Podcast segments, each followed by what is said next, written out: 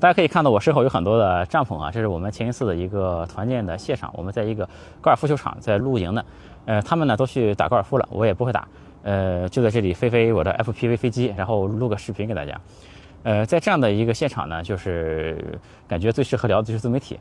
其实我特别想聊聊自媒体这个行业，包括各个视频平台什么的，因为我以前也看过一些分析的文章嘛，就我和他们观点其实不太一样。呃，因为我其实是一个既懂商业，而且也还算是懂内容，对吧？我做李自然说这个号，然后呢，我们和创作者的关系也非常不错，包括今天在我们露营的这个现场，就大家的粉丝加起来肯定是千万级以上。然后呢，而且我这边和各个平台的关系也都挺不错，不光是我们在 B 站有一块业务哈，但其实比如说前段时间前几天的那个西瓜和类的那个大会啊，我也是坐在第一排，是吧？就所以说，无论是从物理空间上，还是从实际的业务上面，我都是离这个行业距离最近的，可以说是。但是你聊行业呢，就想聊聊各个平台呢，在国内这个竞争的情况哈，你在一个平台聊到竞品啊，你在 A 平台聊 B，对吧？肯定要被限流什么的，那最后呢，可能只有。油管能看，对吧？但其实真正看油管的人呢，也不在乎国内的这些视频平台了，对吧？所以说，这个想来想去呢，这个聊平台、聊行业可能不能聊，只能聊聊就是我对自媒体行业的一些观察什么的。就是现在有越来越多的人想做自媒体嘛，就是什么样的人适合做自媒体啊？适不适合把自媒体当成一个职业什么的？可能只能还有我对自媒体的一些想法吧，就只能聊一聊这些东西。今天呢，这个提纲确实没准备好啊，我们聊到哪算哪，也可能聊一些我自己做自媒体的感受什么的，对吧？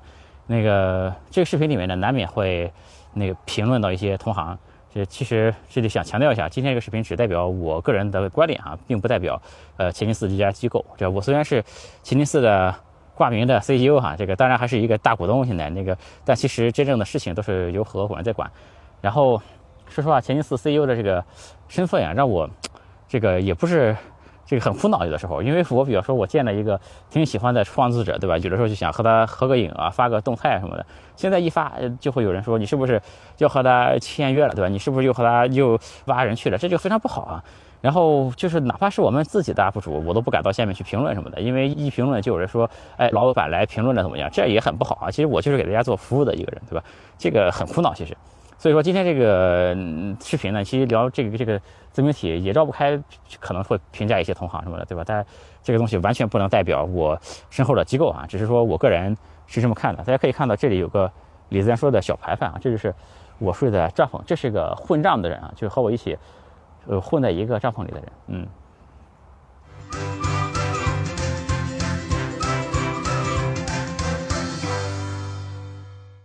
有趣的灵魂聊科技人文，我是李自然，呃，今天和大家聊聊自媒体啊。这里说的自媒体呢，就是中长视频这块的自媒体，嗯，不包括图文和短视频。短视频这一块呢，将来有机会再和大家聊。呃，首先我观察到一个现象啊，就是现在其实想做自媒体的人很多嘛，而且其实是有越来越多的专业人士，呃，也在开始做自媒体。我最近在玩那个极客嘛，就在极客上发了很多沙雕的东西哈，然后我观察。基本上呢，就是互联网圈的人很多，然后我看到有不少人都写着自己是做 UP 主，或者是做了一个播客，这好像又成为了一股新的那个文艺的潮流啊。呃，另外呢，我也这个刷视频的时候也看到过一些标题啊，比如说字节跳动，哎，裸辞做 UP 主什么的。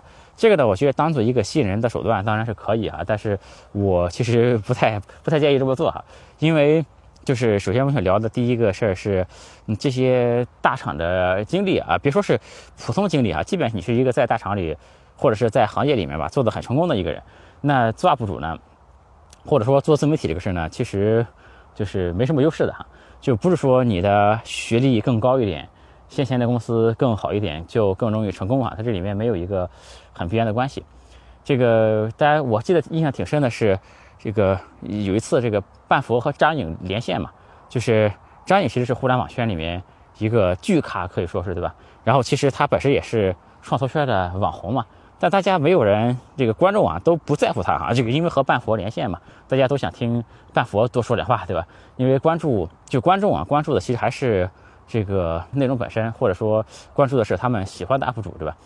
这个所以说，首先做自媒体这个事儿呢，我觉得那个出身啊不是。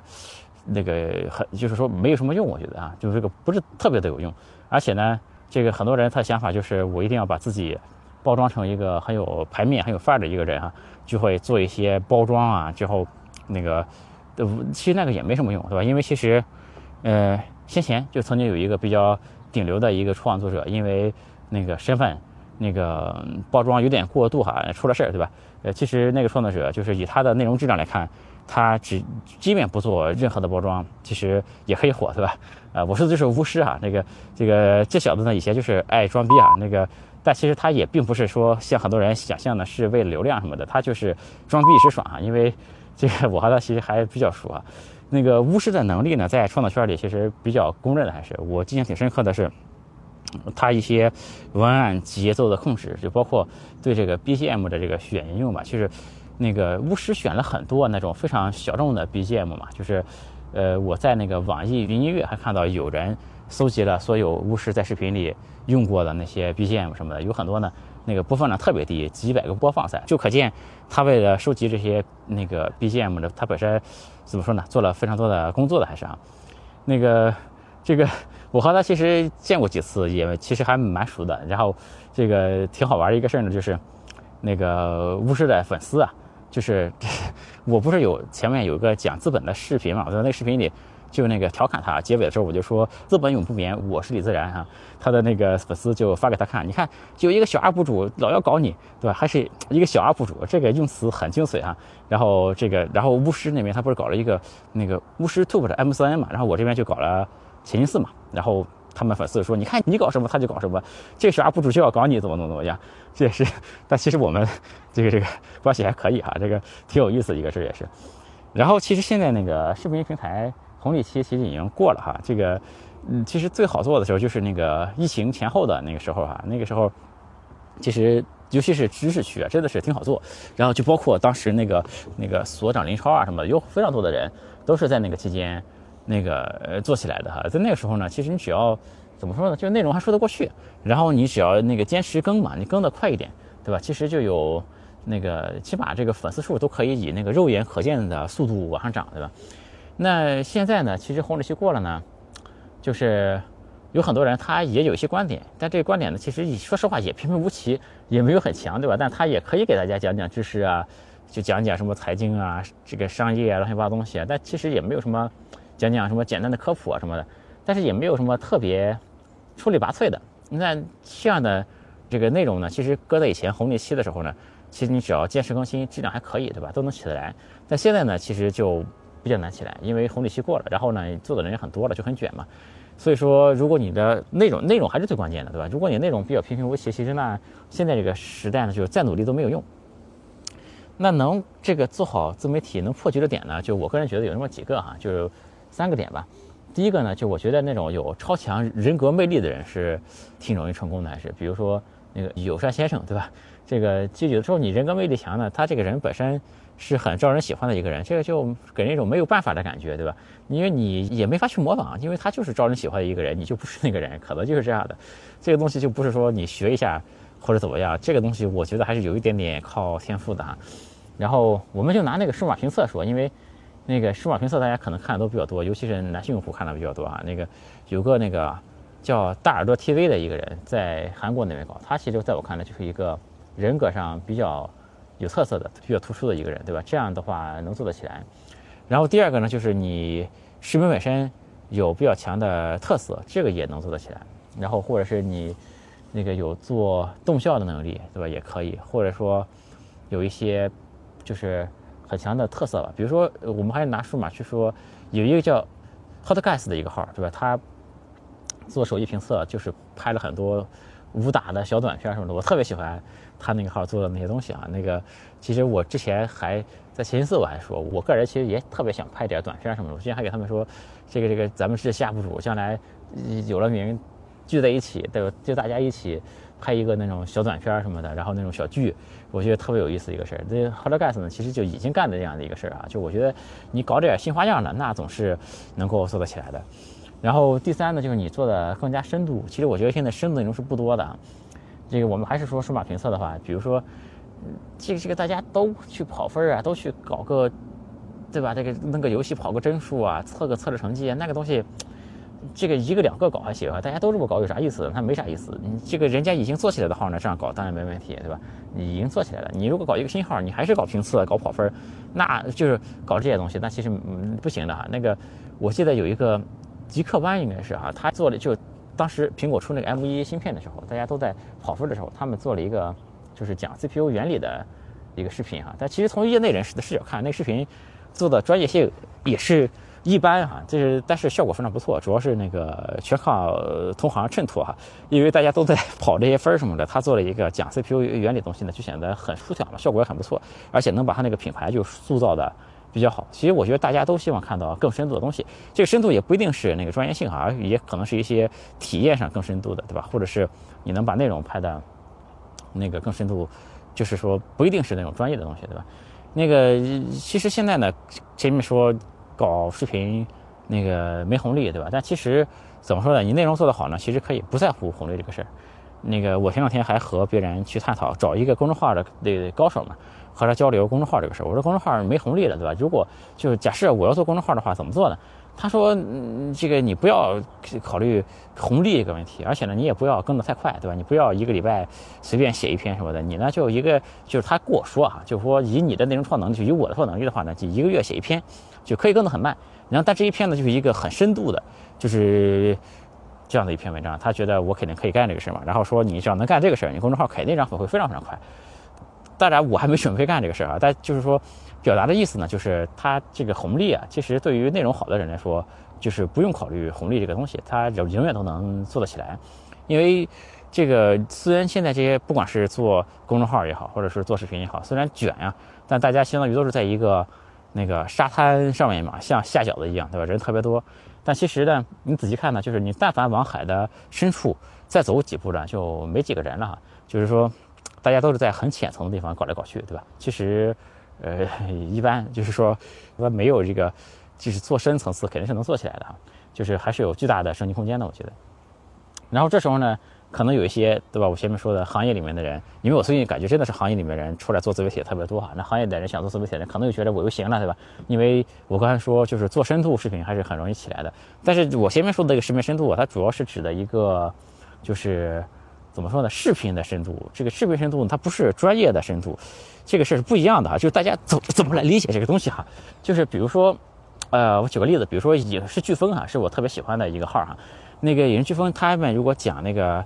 大疆的产品的一些评测的话，那个他我觉得就非常的深度，因为他会就是讲到整个结合他们公司的就是一些就是首先他们影视就很专业，对吧？另外一个呢，他会结合到他们公司的一些视频制作的一些这个这个流程给大家来讲，那这样的话就那个给大家参考意义远远胜过于一般其他的号，比如说随便拍一下给大家比一下画质啊什么的，那个对吧？就很专业。但是这个专业程度呢，它和真正的这个。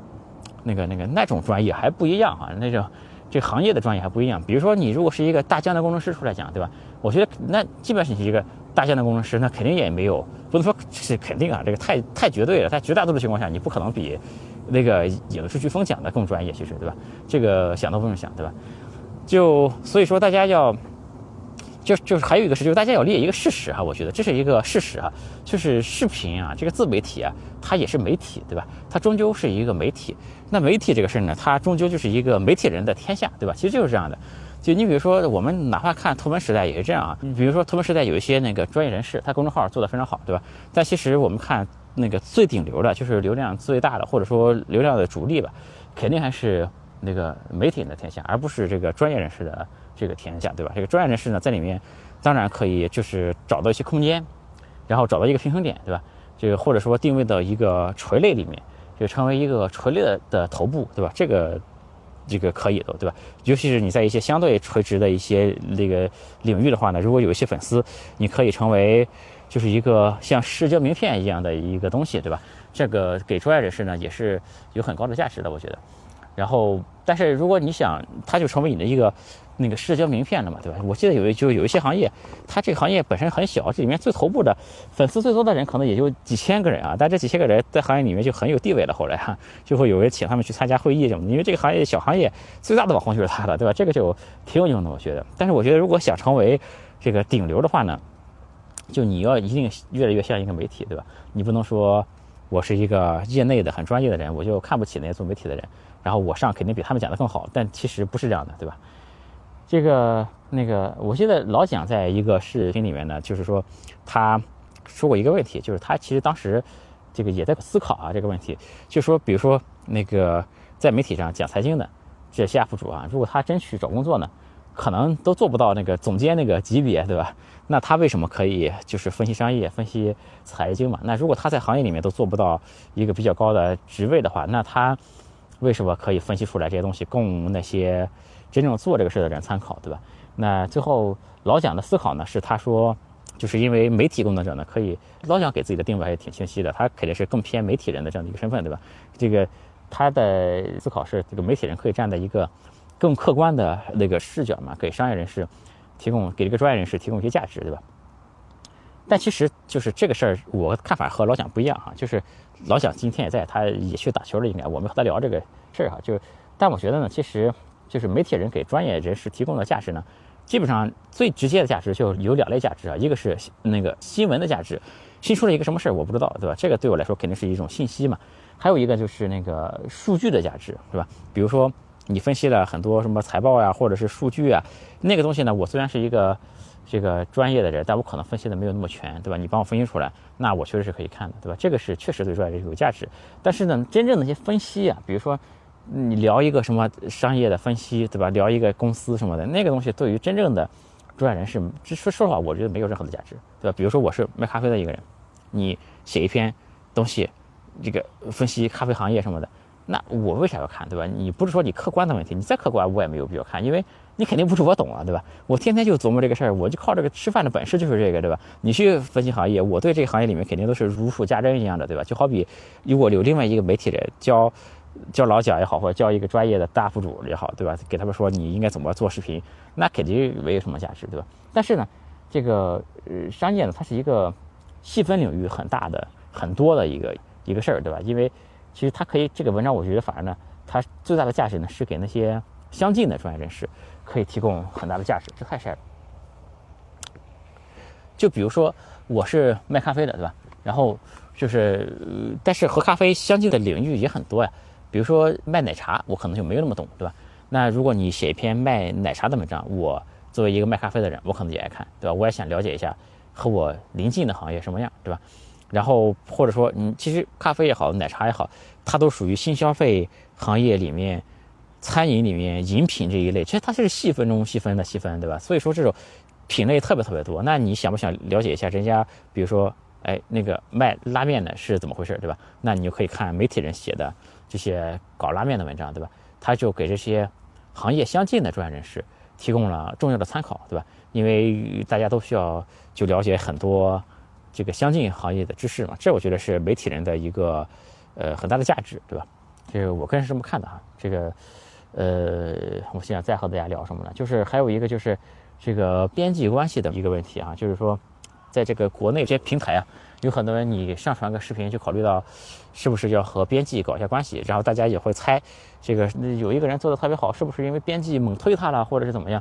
那这个事儿呢，好像大家聊的都比较那个忌讳，感觉像这个走后门一样的感觉啊。但其实不是这样的哈，因为就我是觉得可以是很公开的去聊的一个话题，因为就是编辑，就你去和编辑，就是编辑作为一个编辑来说，他和这些做视频的人。和这些作者认识，对吧？推荐他们的视频，这本身就是他的工作，就是他的工作是这样的，这不是一种就是走后门或者是怎么样，对吧？他这个正常的工作，因为嗯，怎么说呢？就是在我们拿油管来比啊，这个油管呢其实是一个纯靠算法的，对吧？这个它其实也不是因为就是国外的人际关系就简单怎么样啊？它其实主要就因为油管是一个纯靠算法的东西。那国内的平台为什么不纯靠算法呢？我觉得有几个原因啊。第一，它算法不强，确实算法上呢不如油管的强。第二个呢，就是，呃，平台往往是有导向的嘛，有导向呢就是，呃，因为平台之间的竞争它很激烈嘛。那这段时间，比如说它平台想发展哪一个区，对吧？然后比如说他请了一个大学老师来做自媒体，效果特别好，然后呢他就想多请一点这个大学老师。那这一块呢？这个这个这个时候呢，对大学老师肯定是有一波那个流量的红利，编辑也愿意推，对吧？这个因为国内平台这种导向性更强，因为竞争比油管更激烈一些，对吧？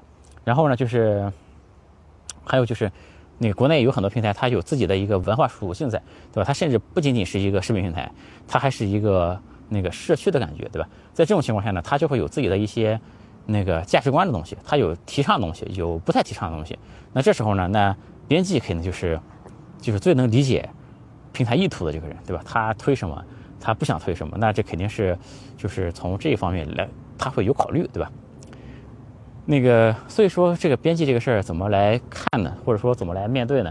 就首先啊，是我觉得真正优秀的内容是没有被埋没这么一说的啊。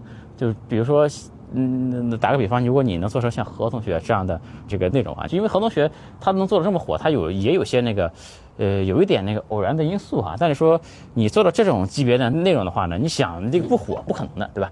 这个所以说，这个当如果你做视频。你发现嗯这个没火，那其实，呃怎么说呢？就是，它有一种可能性，就是你说的话题太敏感了，被限流了可能，对吧？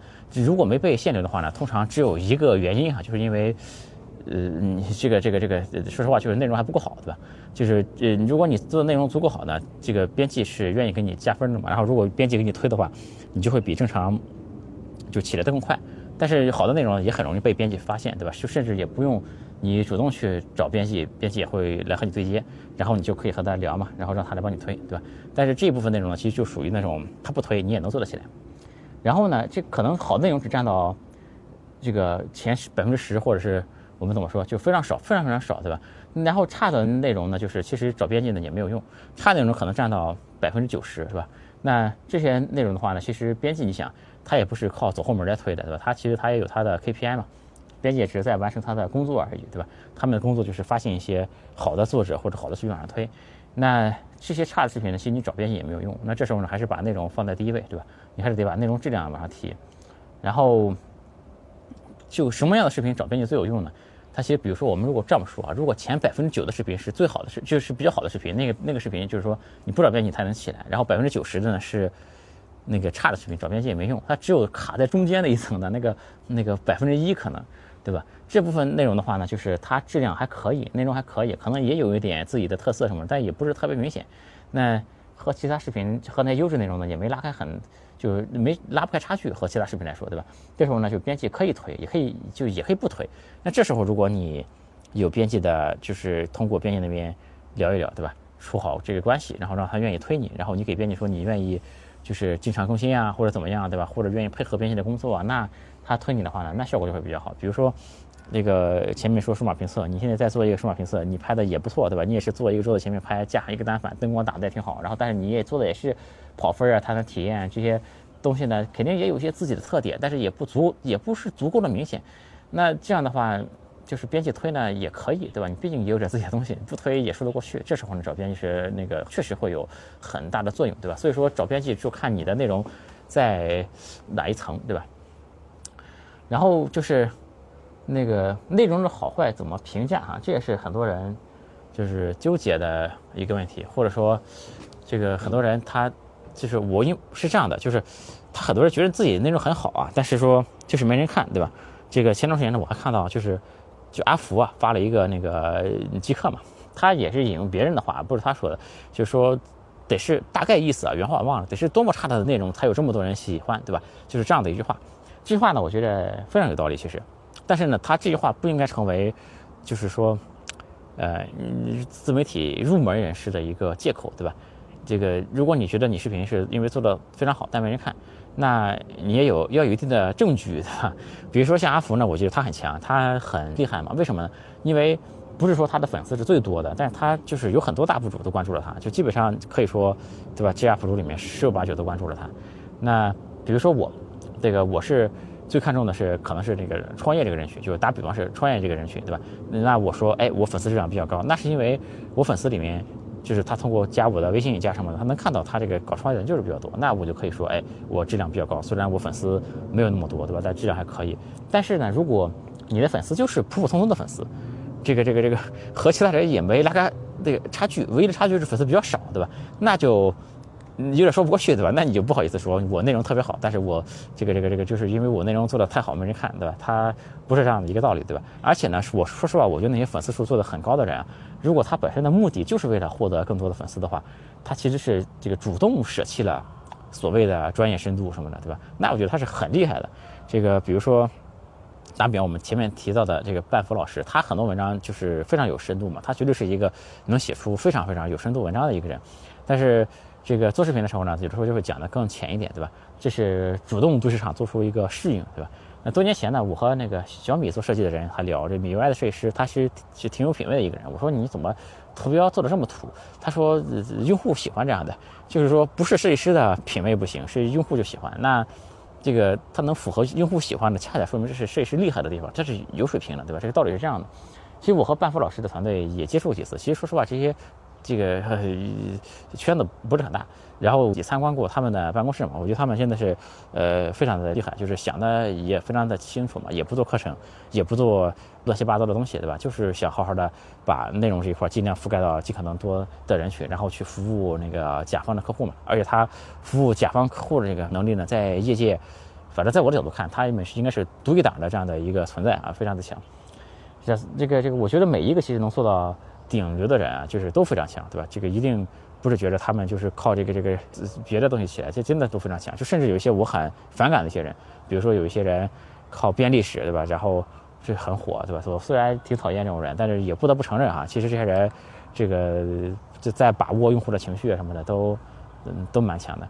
然后就是我和自媒体人其实接触的很多啊，就是我觉得这我一个很大的感受就是这些做自媒体的每一个人都是很有趣的人，哇。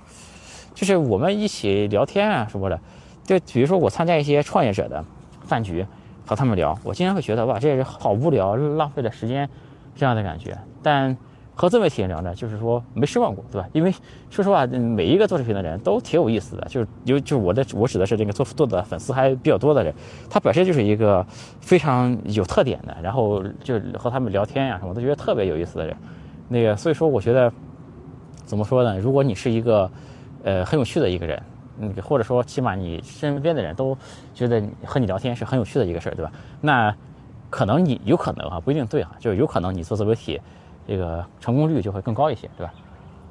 那个另一方面说，自媒体人虽然现在有很多专业人在做的，然后还是就是有另外一些专业的人士对他有偏见吧。就是前几天也是在极客上面就看到有一个产品经理吧，就是挺有名的产品经理。然后他说，真正做产品经理的人，其实不可能有时间拍视频什么的，对吧？那我觉得这个还是一种偏见，就是为什么你产品经理写文章可以，写书可以，拍视频就不行，对吧？这个为什么产品经理打高尔夫球就可以，对吧？呃，我不是说高晓龙啊，就因为，呃，我不是说张小龙啊，因为我们今天也在打高尔夫球，对吧？那个不敢评价张小龙啊，就是说为什么干这些事有时间，拍视频就不行，对吧？这个我现在呢，其实也做着两个产品的产品经理，一个是艾菲，还有一个产品。在保密阶段啊，现在先不太说，就是说不是说挂名啊，就是我真的在做这些产品的那个设计什么的，对吧？其实，呃，你像这样我出来偶尔拍下视频什么的，我不觉得合作产品是有冲突的一个事儿啊。相反呢，我有一个观点啊，就我觉得，如果你是做产品的人，或者说这个有两个，就是说一个是做产品的人，一个是做和营销相关的人啊，我其实是非常推荐大家有两件事吧，是非常推荐大家做。第一个呢，其实就是。呃，玩一玩王者，对吧？这个不是说给玩游戏这个上瘾找借口，相反呢，我觉得你起码花一两个月吧，就是说本着学习的心态玩一下这个游戏，看看人家这个产品设计是怎么让用户那个上瘾的，对吧？它能不断的唤醒用户，把用户再往回叫，对吧？而且可以让用户不断的给他掏很多钱，对吧？这个是本着一个学习的心态，当然就把这东西用到更。呃，不能说更啊，就是这些要有用在那个正确的地方，对吧？然后第二个呢，就是我觉得就是可以试着做拍视频这个事儿，因为视频本身啊，它就是一种产品，在我看来，对吧？如果你就是说一个好的产品经理想拍视频，这个拍不好，那我觉得这个不太可能，对吧？而且呢，我觉得拍视频这个事儿呢，是一个尝试成本极低，可以迅速获得用户反馈的一个产品，它可以迅速的，就是调整你的预期和市场中真实用户。反馈回来那种偏差，对，比如说你真的做一个产品，开发团队乱七八糟，不管你是做软件做硬件啊，这个搞很长时间，可能你半年、一年，或者是最快几个月，对吧，才能拿到一批这个用户的反馈，对吧？如果这个产品做市场上效果不好，放市场效果不好，对吧？那这个损失就很大。但是你做视频，做视频呢，你发出去，马上就有人给你评论呀、弹幕，它是一种很及时的这个，它首先是一种刺激，对吧？那另外一个呢，也看到，就是说你的。预想中，观众对你的反应和真实世界中是不是一样的，对吧？它就可以调整你对市场这个这种预期这种偏差，对吧？这个所以说它是一，我觉得它是一个增加这个做产品的人、做市场的人，就是对用户就是增加他们对用户理解的一种非常好的一种方法，对吧？就是它和做产品、做呃做营销很多逻辑都是通的，就而且它不需要你。就裸辞做 UP 主，对吧？我觉得千万不要这么搞。就即便你想做 UP 主呢，也可以作为一个副业去试。那其实你就是，嗯，业余时间拍一拍，试试看，可以了，就对吧？然后我个人的视频号的话，就是视频账号的话，首先这个我最开始的时候就是欢迎加我的微信，我的微信是李自然五四六零，全拼的李自然，数字五四六零，李自然五四六零。